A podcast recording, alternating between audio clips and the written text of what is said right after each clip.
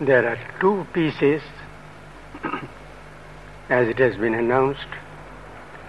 I am going to read out to you two because they're, they are rather short ones.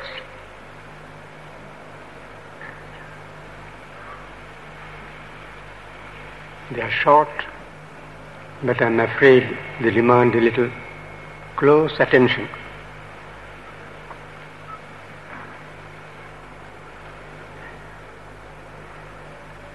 The test of truth or truth is its own light.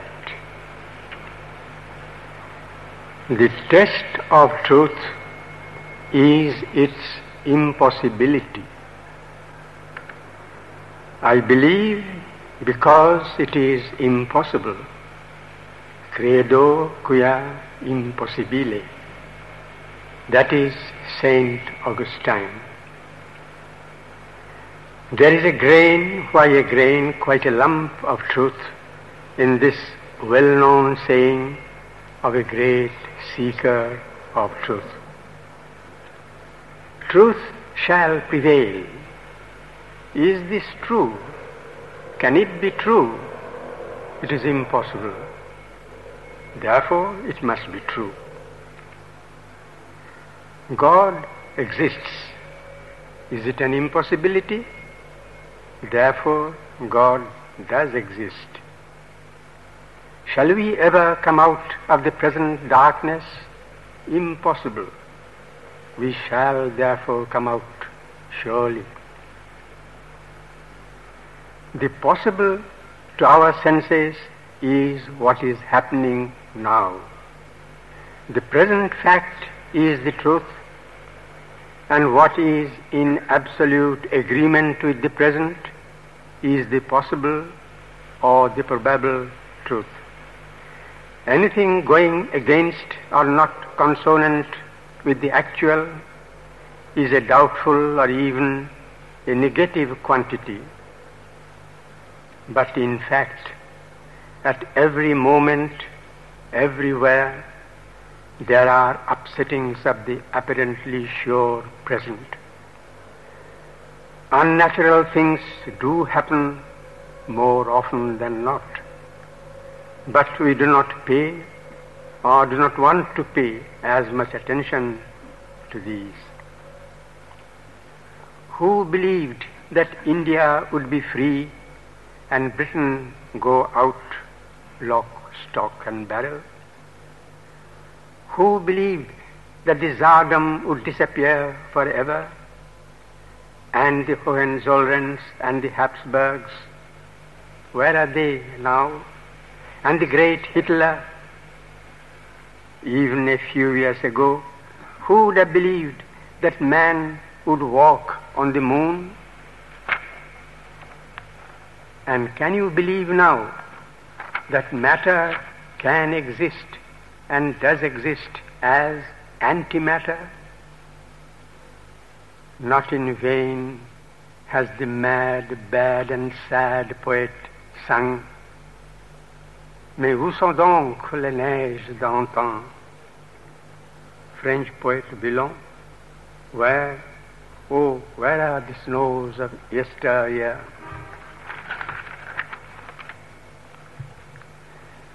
The physical mind has to be taught.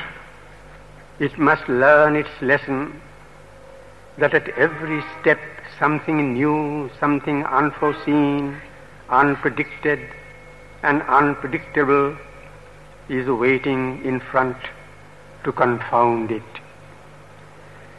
And it must gain the perception, the discrimination to recognize it, never to say, oh, it is natural, inevitable what is happening, there is nothing to wonder, and dismiss the novelty of the thing as an illusion.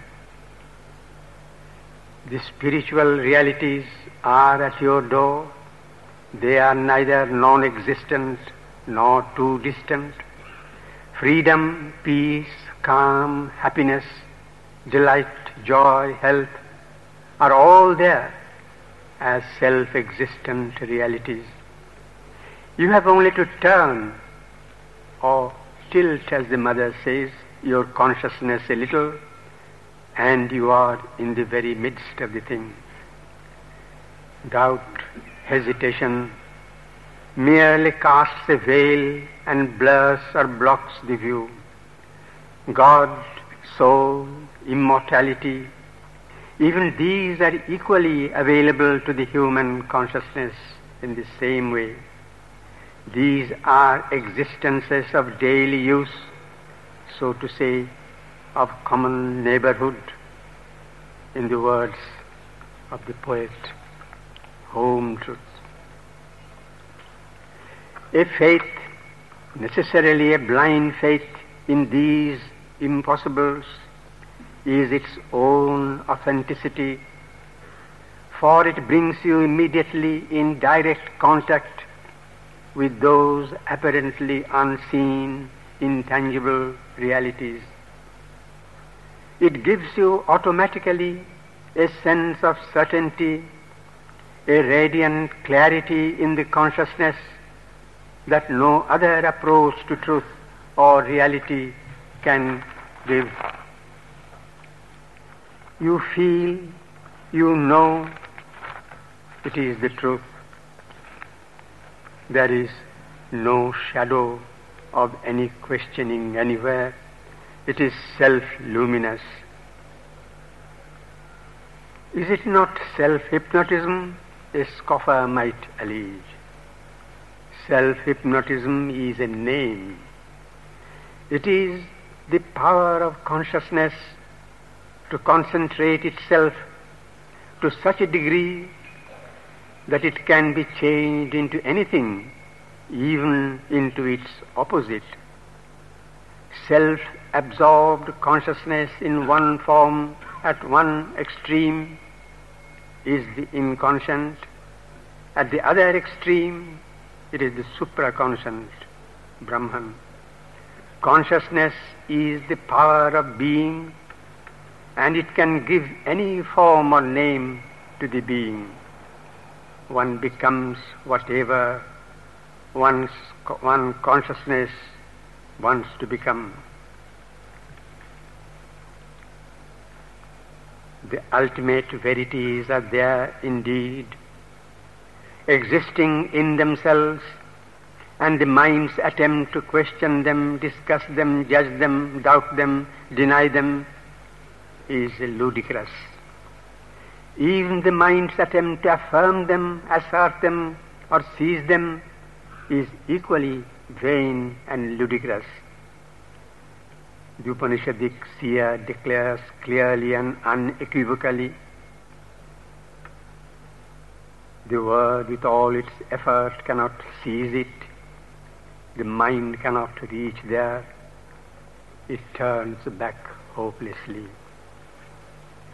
Therefore, the seeker of the truth is always advised from the beginning and throughout to keep his mind quiet, vacate it, instill there the simple faith, to wait and let the thing come of itself.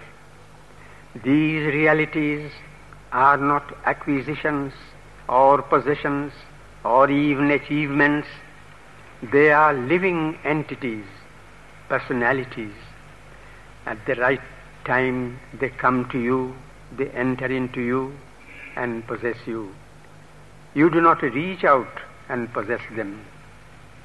Even so, it was said of Nachiketas that faith entered into him and therefore he could meet death and become his friend and confidant. The Upanishad finally says, it is when the truth discloses its own body to the seeker, then only can the seeker see the truth in its truth. Mind's conceptions of the ultimate realities are very far from the actual truth the mind has a conception of freedom or delight or even of consciousness. It has a conception of God and immortality of infinity and eternity, but they are all its own creations, more or less.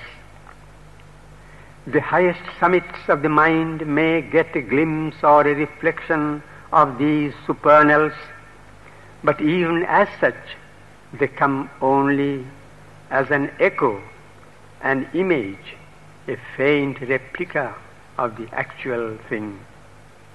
Freedom as it is in the divine or with the divine, delight or consciousness as they are of the divine, have an altogether different quality, a different mode of vibration from that which is available to mind on its lower levels.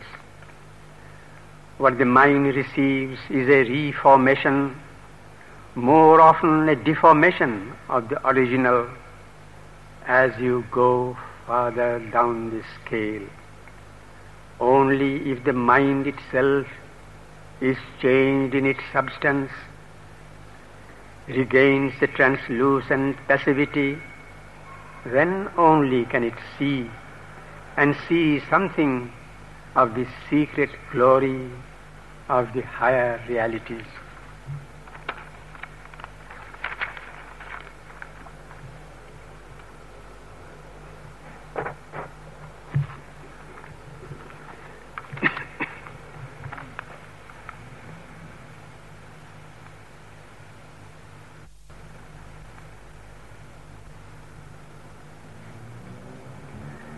This is another topic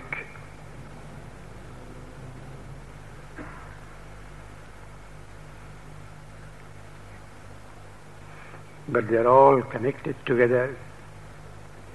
These higher realities are all bound together in one single truth. body energy.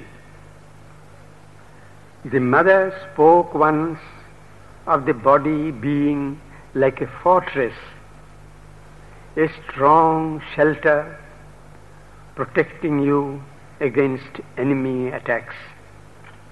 The forces that are around roaming in the open spaces, the forces of physical and even moral disruption. The ancients used to refer to the body as a walled city, the gates of which are to be carefully guarded. It is also compared to a temple, a firm structure wherein God is to dwell, which is to be kept always clean, trim and tidy. The body itself was worshipped as a holy thing, almost as a divinity, by certain schools of spiritual discipline. These are, so to say, various dimensions of the body. One more, somewhat of a different category, may be added. The body is a battery an accumulation of energy, of energy and consciousness, of energy consciousness. We are all familiar with the modern concept of the material particle being concentrated energy. It is tremendously concentrated, and that is why it looks as though it is dead solidity in reality, its stilled high potency harbors almost an immeasurable force of creation and destruction. The release of energy, material energy in matter, is the business of science and the scientist. The release of consciousness the energy of consciousness in matter is the business of yoga and the yogi.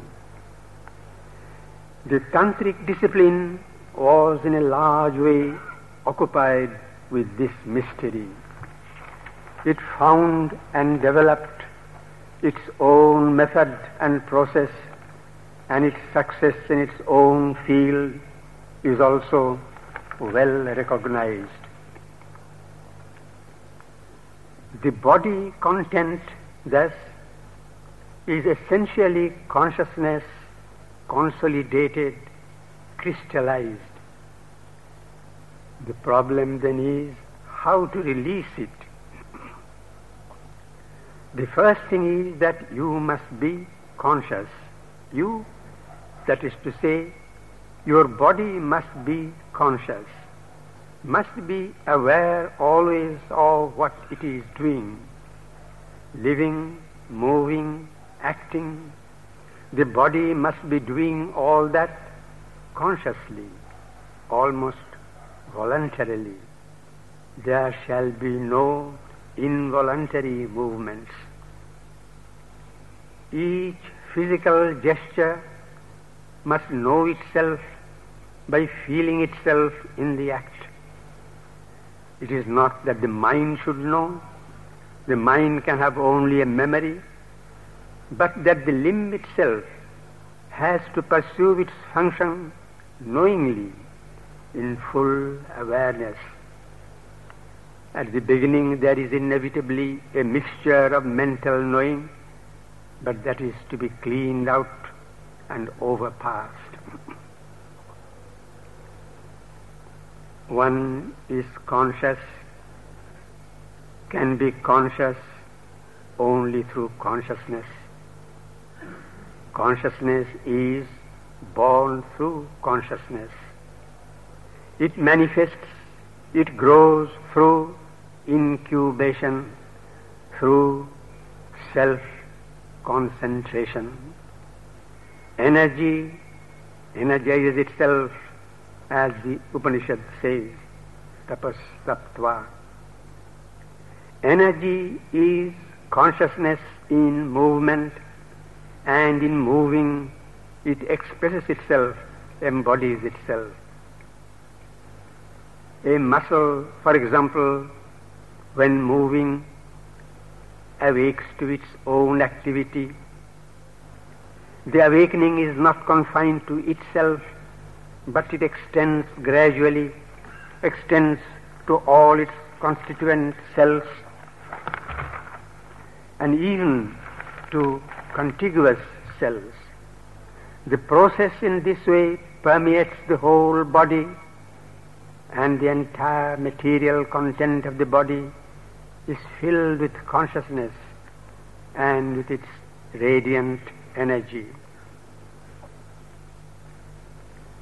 There is, however, a basic preliminary necessity, a preparatory condition.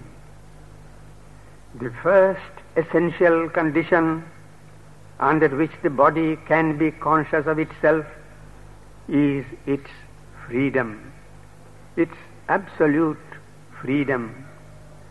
The body must be liberated wholly and entirely it must feel its perfect freedom. As at present it is a slave. It never knows its own will. It is always under the orders of either the vital or the mind or both. Under the control of this dual master, a cruel deity, the body has lost all its independent movements. The activities, almost all of the present body, are not really its own. They are expressions of an imposed will.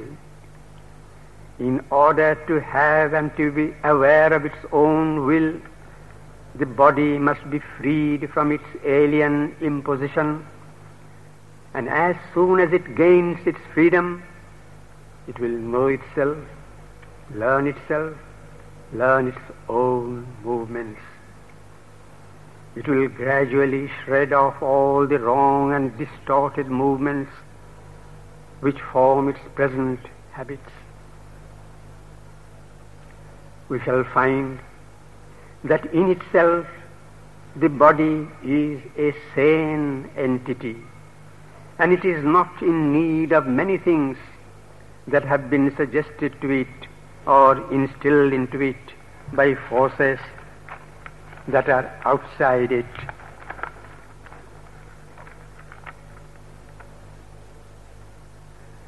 Outside it, almost foreign to it, the mental and the vital forces.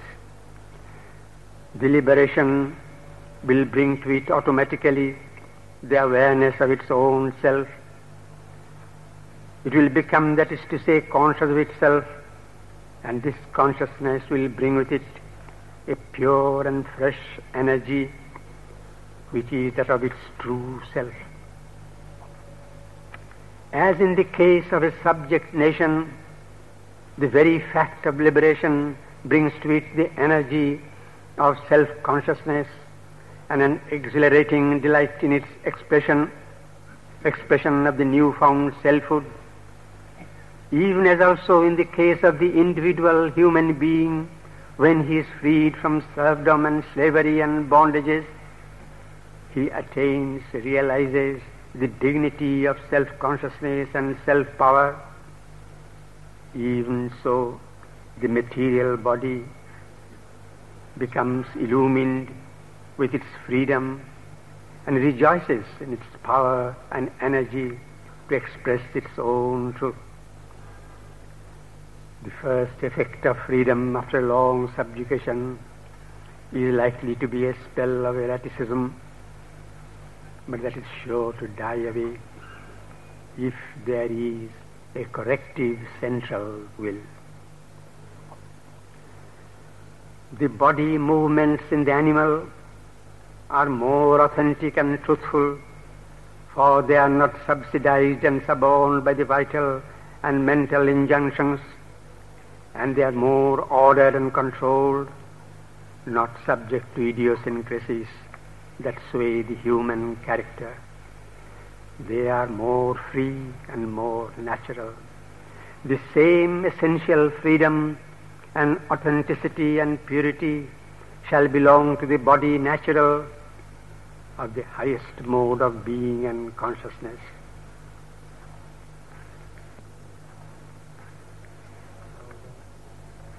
However, in this age, at the present time, the human body is inevitably moving towards such a consummation, towards freedom and buoyancy and radiancy, a new valency a new self-law.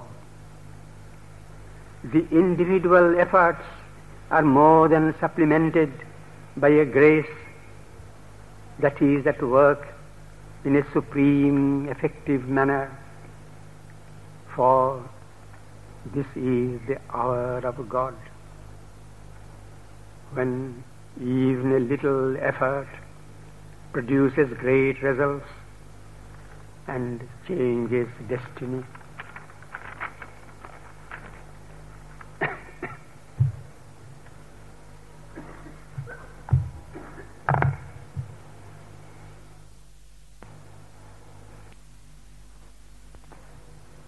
The page or two of Savitri.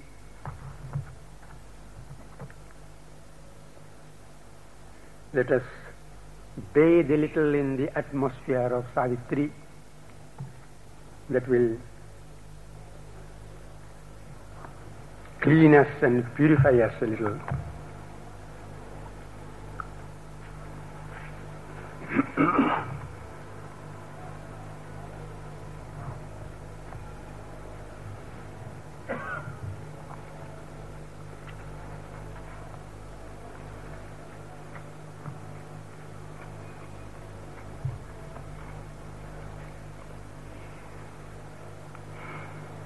It is the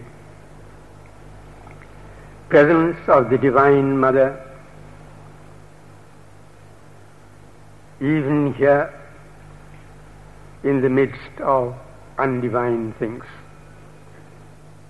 How she is working in and through all these impure and undivine elements of earth and human nature.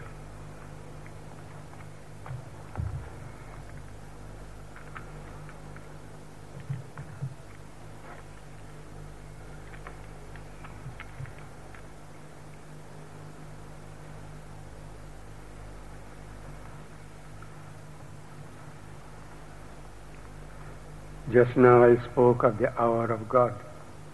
It begins exactly like that.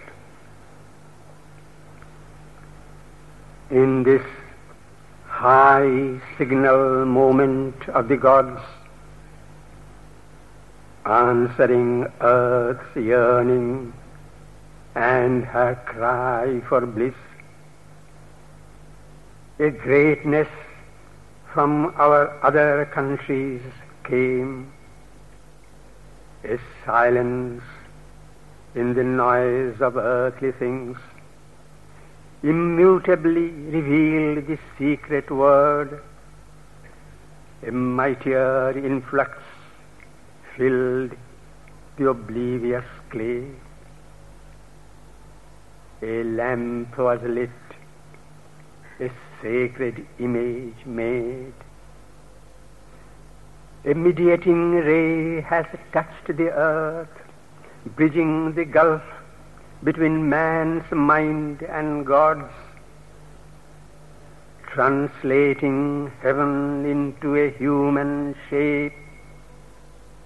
Its brightness linked our transience to the unknown, a spirit of its celestial source, aware, descended into earth's imperfect mold, and wept not, fallen to mortality, but looked on all with large and tranquil eyes, one had returned from the transcendent planes and bore anew the load of mortal breath, who had striven of old with our darkness and our pain.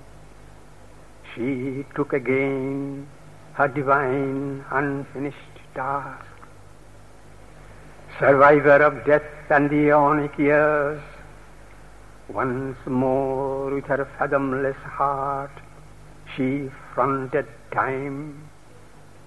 Again there was renewed, again revealed the ancient closeness by earth vision veiled. The secret contact broken off in time, a consanguinity of earth and heaven between the human portion toiling here and an as yet unborn and limitless force.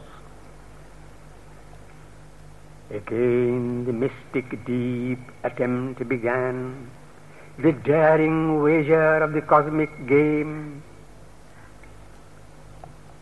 For since upon this blind and whirling globe. Earth plasm first quivered with the illumining mind, and life invaded the material sheet, afflicting Inconscience with the need to feel. Since in infinity silence woke a word, a mother wisdom works in nature's breast to pour delight on the heart of toil and want and press perfection on life's tumbling powers, impose heaven's sentience on the obscure abyss and make dumb matter conscious of its God. although our fallen minds forget to climb, although our human stuff resists or breaks, she keeps her will that hopes to divinize clay. Failure cannot repress, defeat, overthrow. Time cannot weary her, nor the void subdue. The ages have not made her a passion less. No victory she admits of death or fate. Always she drives the souls to new attempt always her magical infinitude forces to aspire the inert brute elements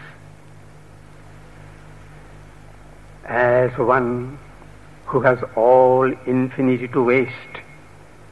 She scatters the seed of the eternal strength on a half animate and crumbling mold, plants heaven's delight in the heart's passionate mire, pours Godhead's seekings into a bare beast frame, hides immortality in a mask of death. Once more that will put on an earthly shape, a mind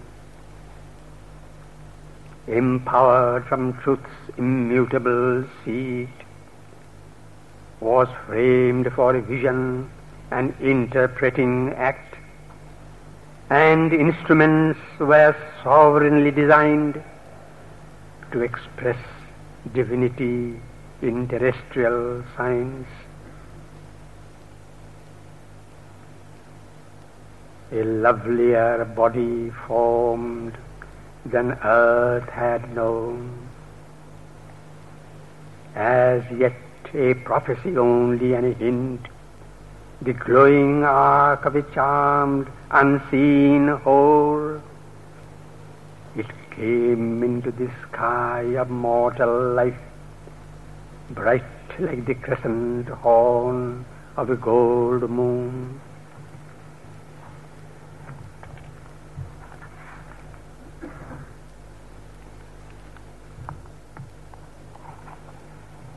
So that is the end of today.